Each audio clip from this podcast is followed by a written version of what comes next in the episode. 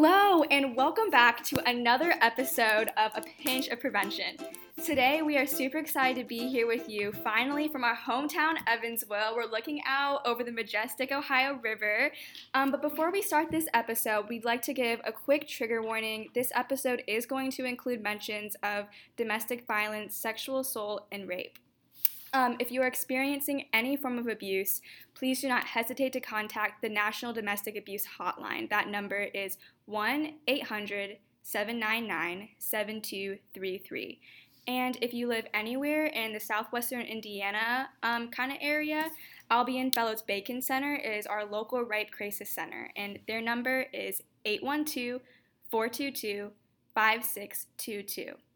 Lastly, RAINN is the Rape and Incest National Network, and you can find their number at 1 800 656 4673. Now, on to the episode. We hope you enjoy.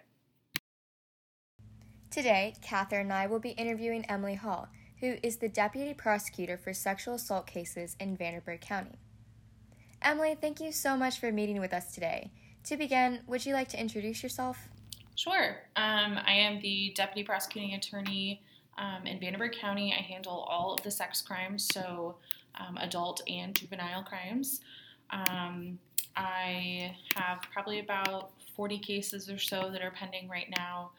Um, everything from sexual battery, which is the lowest level felony that we have in Indiana, all the way to um, level one child molest or rape resulting in serious bodily injury. Um, I've been at this job for about seven and a half years, doing sex crimes for about two. I've handled all kinds of cases, otherwise, everything from um, Walmart theft to murder and everything in between. Um, so, the sex crimes has been probably the highlight. Um, it's been the most interesting, the most challenging, and definitely the most rewarding of all of them.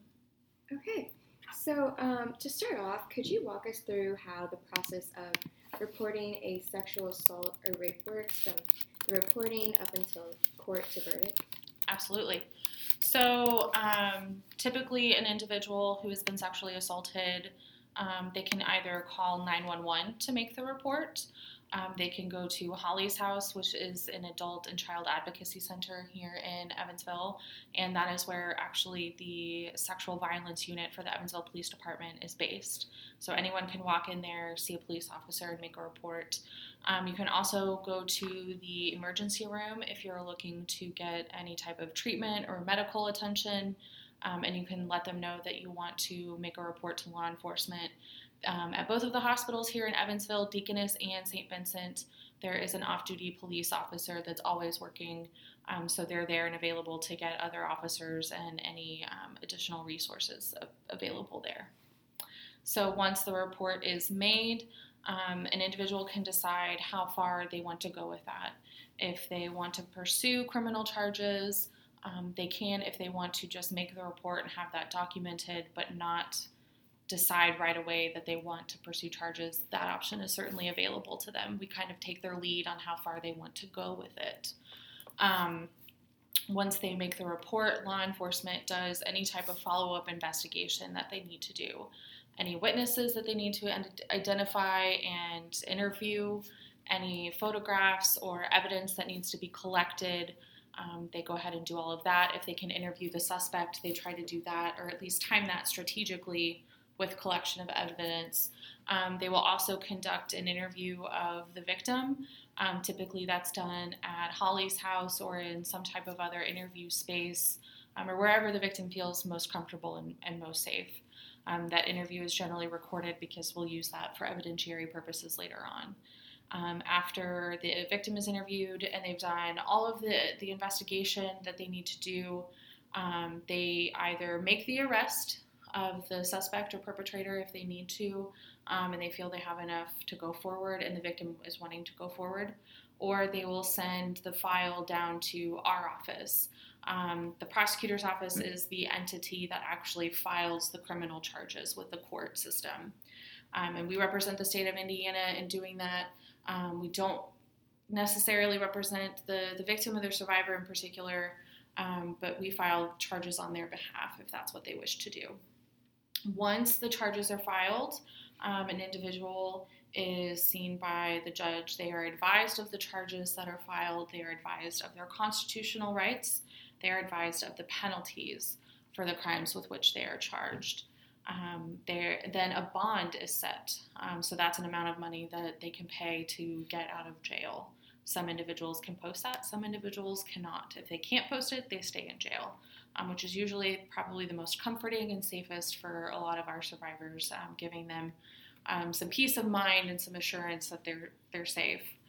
Um, once charges are filed, um, we are under some timelines, and uh, the time clock is ticking against us.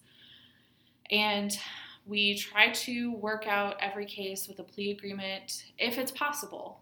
Um, sometimes it's not. Sometimes an individual is not willing to admit any responsibility uh, for their crimes or their actions. So, in that case, we would have to go to trial.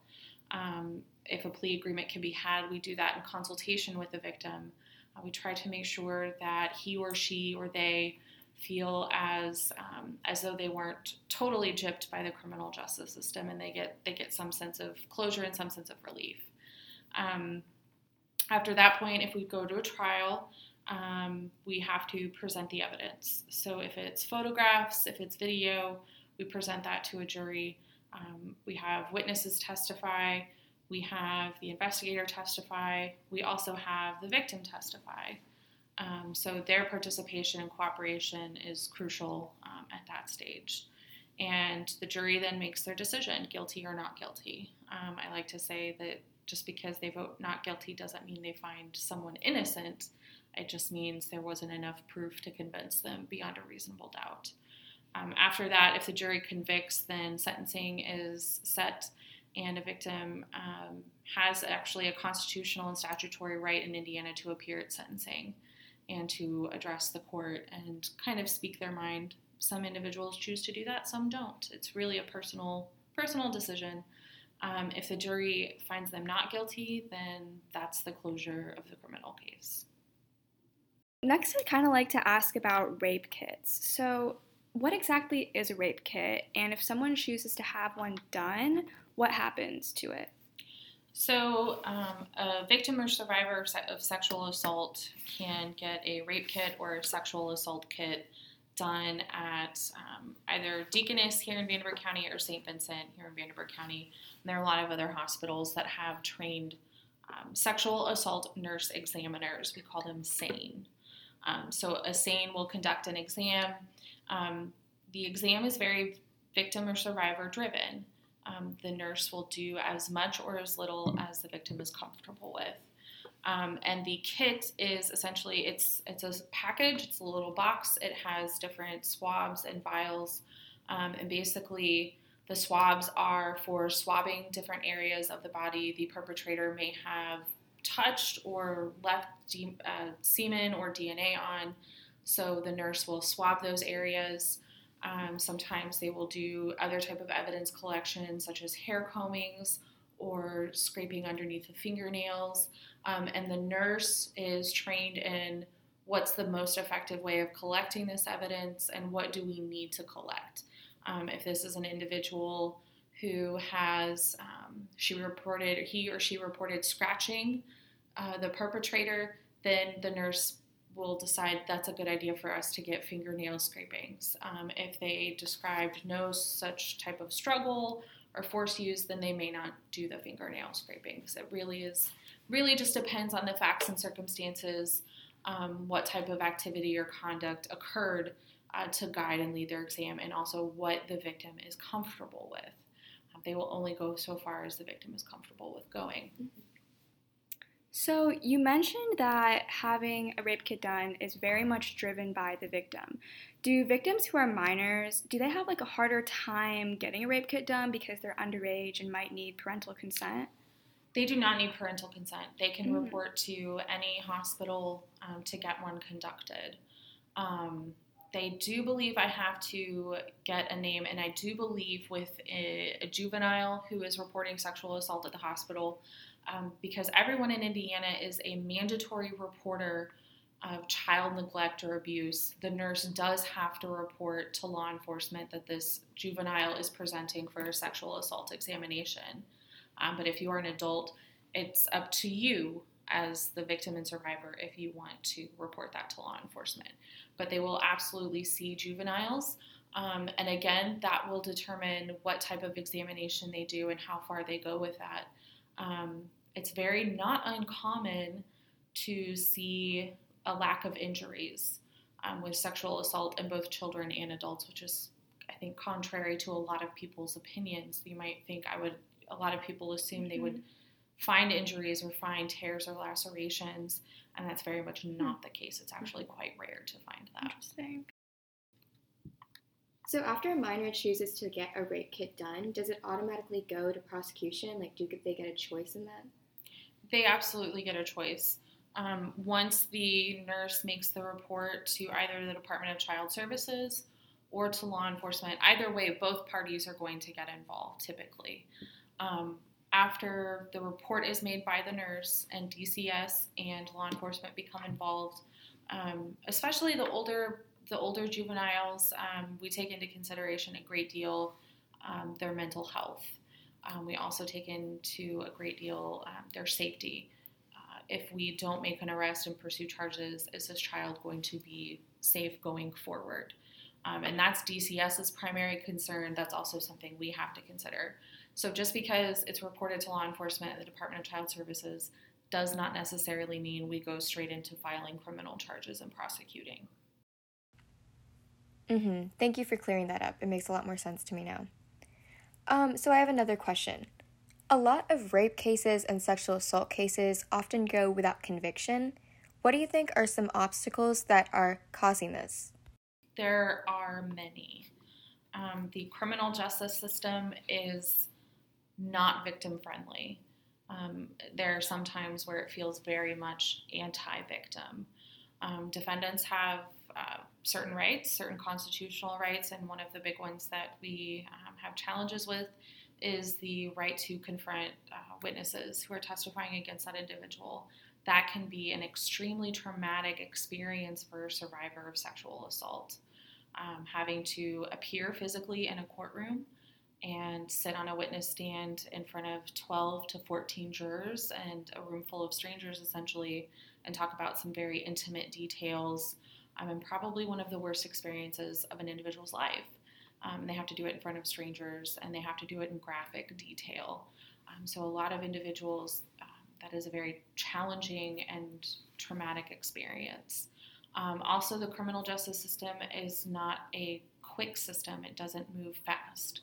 So, the process of going from charges to a resolution of a case that can be one to sometimes three years long. And for some individuals, um, the fact that it takes so long, they have to heal no matter what happens. They have to process and grieve and go forward with their life no matter what happens. So, oftentimes, um, when cases drag out so long, by the time it's coming up for a trial or we're going to need their testimony, they're in a good place in their life and in their healing process. So, to testify would disrupt that a great deal. And they're not willing or ready or comfortable to slide back so much. Um, they've moved so far forward and they want to continue that momentum and continue going forward, which is incredibly understandable.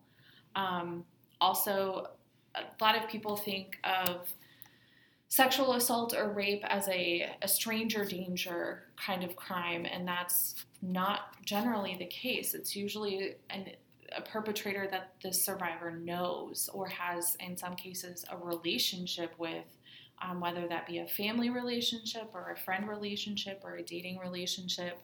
And so um, that can be an experience in and of itself, navigating that relationship um, and how how that can that can work.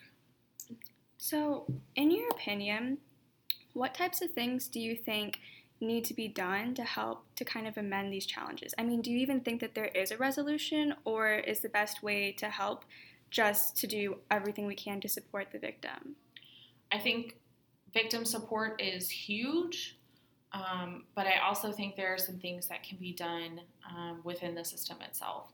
Um, one of the things that I personally would like to see is a change in the rape statute. Um, there are only three ways that an individual can be charged with rape. The sexual act has to occur by force or the threat of force.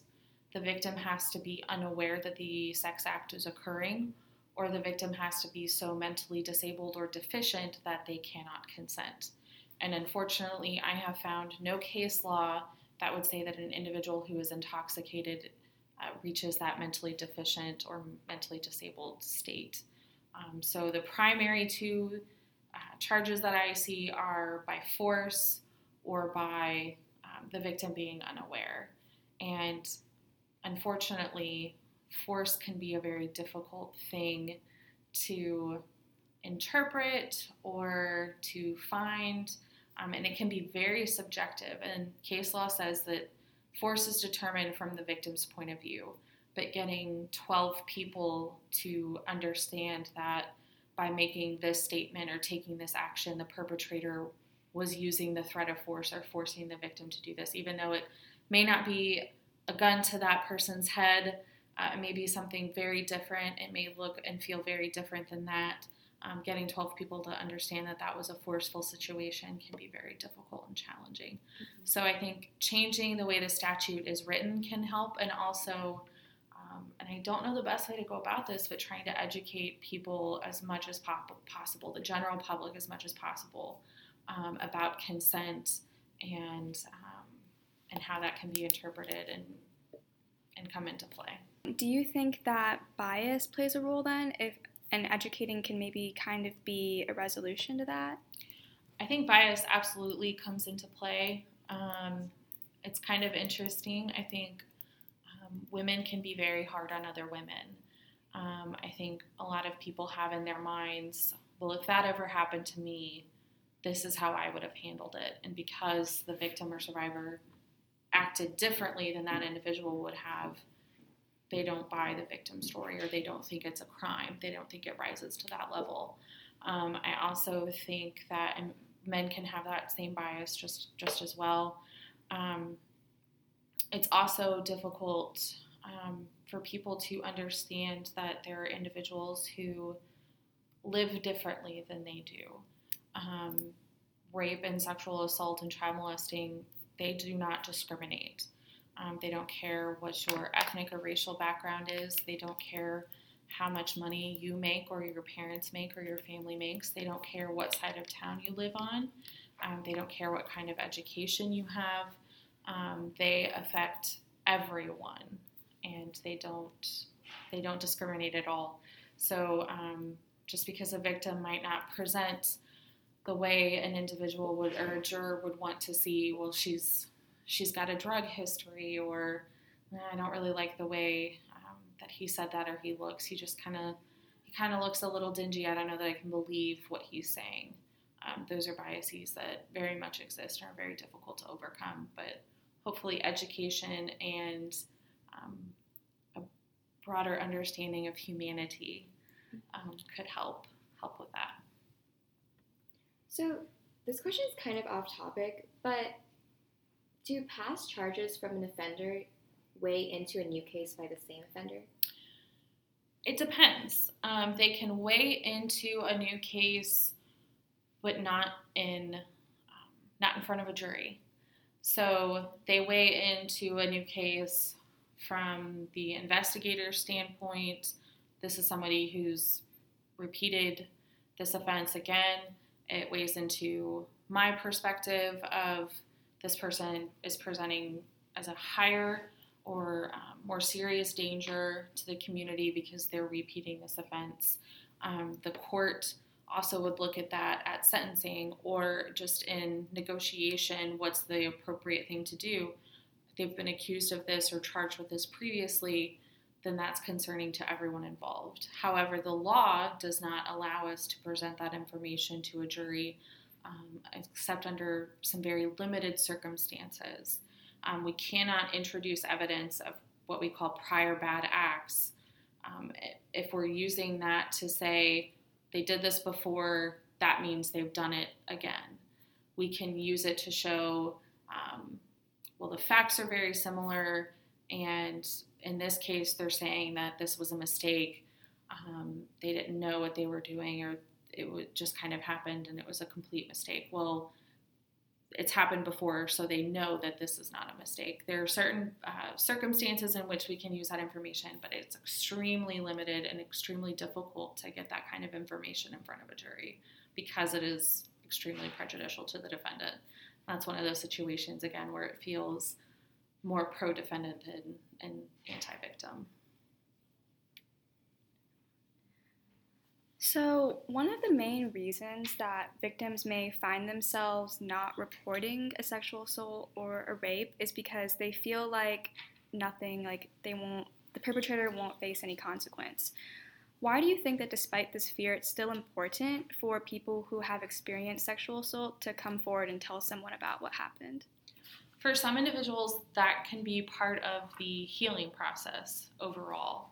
Um, I've had uh, young women in particular um, who have come into my office and said, I know that if we go to trial, we're going to lose. I understand that's the risk. However, I need to tell my story. And a lot of people have, you kind of look at going into the courtroom and testifying, I have to confront him or her. I have to be in the same room with that person. I have to see them. They have to see me. And I have to talk about this all over again in front of them. And that's um, a negative experience. However, um, it can be a flip side kind of experience. Think of it as your perpetrator has to sit there while you talk about something horrible that they did. And you are doing that and with a whole courtroom full of people looking at him oh, he's the person that did this, or she's the person that did this. So we can kind of flip it, flip that on its head a little bit. Yes, you're confronting your perpetrator, but your perpetrator also has to sit there and be judged and listened. If the offender is found innocent, does the public have any knowledge of this case?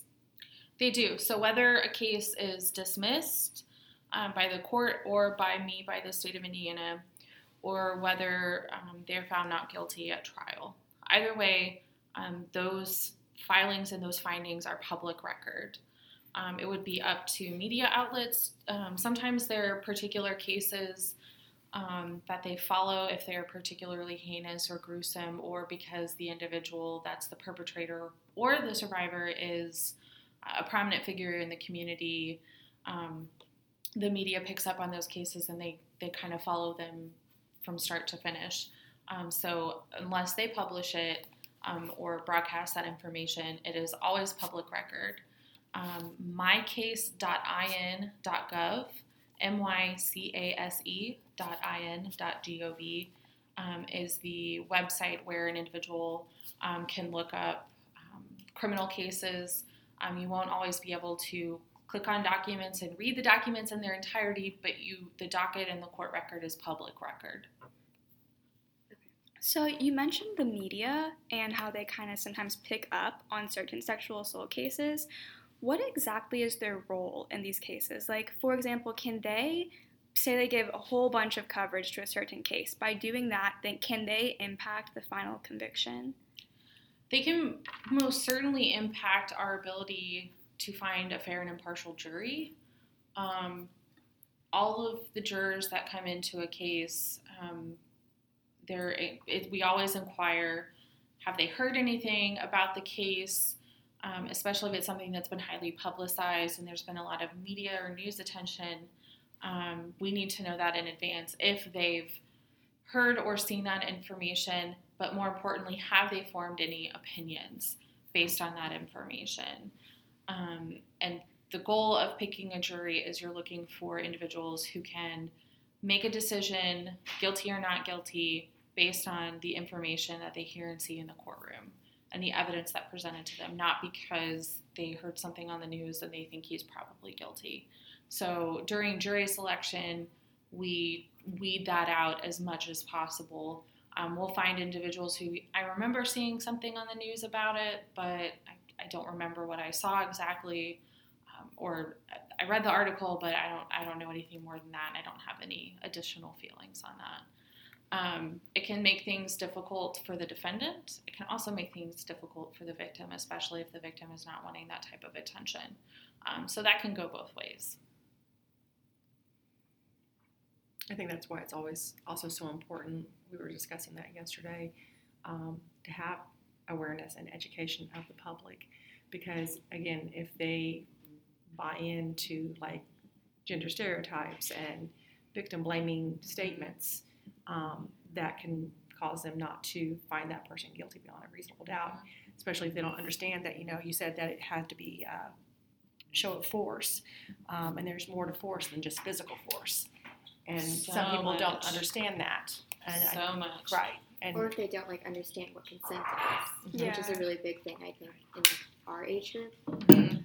Or they don't understand if it's especially um, a boyfriend girlfriend relationship or a dating relationship.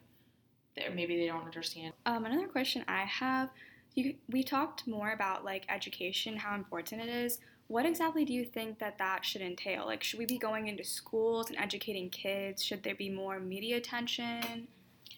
I think one thing that's important to educate people about is that this isn't a stranger danger type of situation. And um, I know there are a lot of prevention education programs um, focused towards children, um, but I think it's also a broader community issue. Um, little things such as that's our neighbor, they're a great friend, go give that person a hug. Um, teaching children, teaching teenagers, teaching adults that your body is yours and giving them some body autonomy.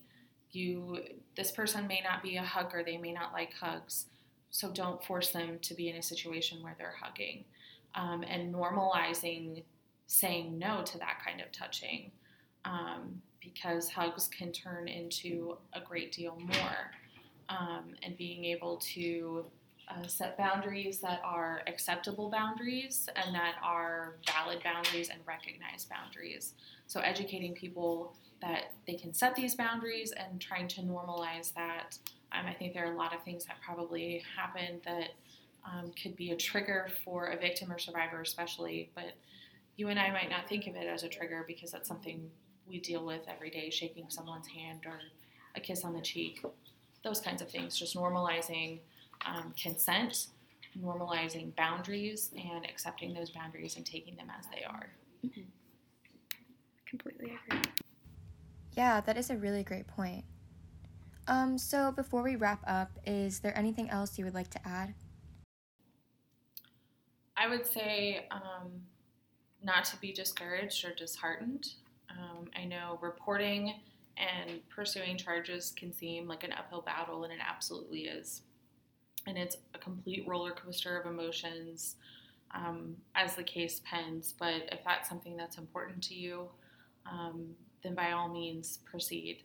Um, I am in my cases as long as my survivors are in my cases. Um, they've had a great deal of control taken away from them, um, whatever the circumstance of their, their assault was. Um, and it's hopefully a way for them to gain some more control um, and to find whatever peace or resolution um, that they need to find some sort of closure. But I've, I'm a firm believer that what goes around comes around um, in this lifetime or another. Uh, it happens. So um, for any individuals out there who are struggling, um, I can promise you, you are not the only person that has experienced something like this. Um, there's a whole community out there um, of survivors who have experienced the same thing or something similar, and you are more than deserving and worthy of help and treatment. Or a friend, or just a shoulder to cry on if that's what you need. So please reach out. Um, you are not alone, and there are a million and one people who are out there, um, and their job and their life's work is to help you. Um, I have a question for you. Yeah. Um, so, do you do you find that most of your cases, um, your client or the survivor has a uses the services of an advocate? I have quite a few with Albion. Um, with the with the younger ones, um, I wish I wish they did. it's a difficult dynamic um, with the younger individuals. Um, I never thought when I took this caseload that I would be so upset with moms and parents um, who are not supportive of their children or who don't believe their children. Um, and Department of Child Services can only step in so far and can only provide, you know, and they can refer people to services. They can refer kiddo to counseling, mom to counseling, but it's ultimately up to mom to take kiddo. Um, and oftentimes I've also kind of seen kiddo is not getting all of the support or services that they need, but mom also has her own set of issues. Uh, and in some cases um, that I've had, mom was a victim as well. And in some cases, mom was a victim of the same perpetrator. So there's a whole other dynamic going on there.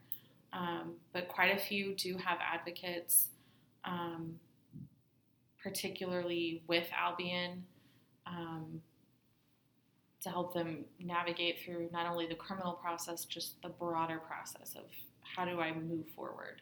And there is a, a victims' rights law that there is. Absolutely, there is. I know there is, but there um, is. You um, a little bit on that? It's not as beefy as I would like it to be. Um, it's certainly not as thorough or as robust as um, any statutes or laws that provide defendants with rights. Um, but a victim has the right to be notified of a plea agreement before it's filed. They have a right to be notified of the terms of that plea agreement. They have a right to speak at sentencing um, when that case is resolved. Um, individuals choose to do that. Individuals choose not to do that. It's that's a personal decision, but they do have a right to be notified of how the case is resolved um, and speak to the court before that resolution goes through. Well, thank you so much for sharing your time with us, Ms. Hall, and thank you guys so much for listening to another episode of A Pinch of Prevention. As always, our mission is to uplift the voices of teens by providing them with opportunities to advocate for their communities and themselves. And again, if you are experiencing or have experienced any form of abuse, do not hesitate to contact the National Domestic Abuse Hotline. The number is 1 800 799 7233.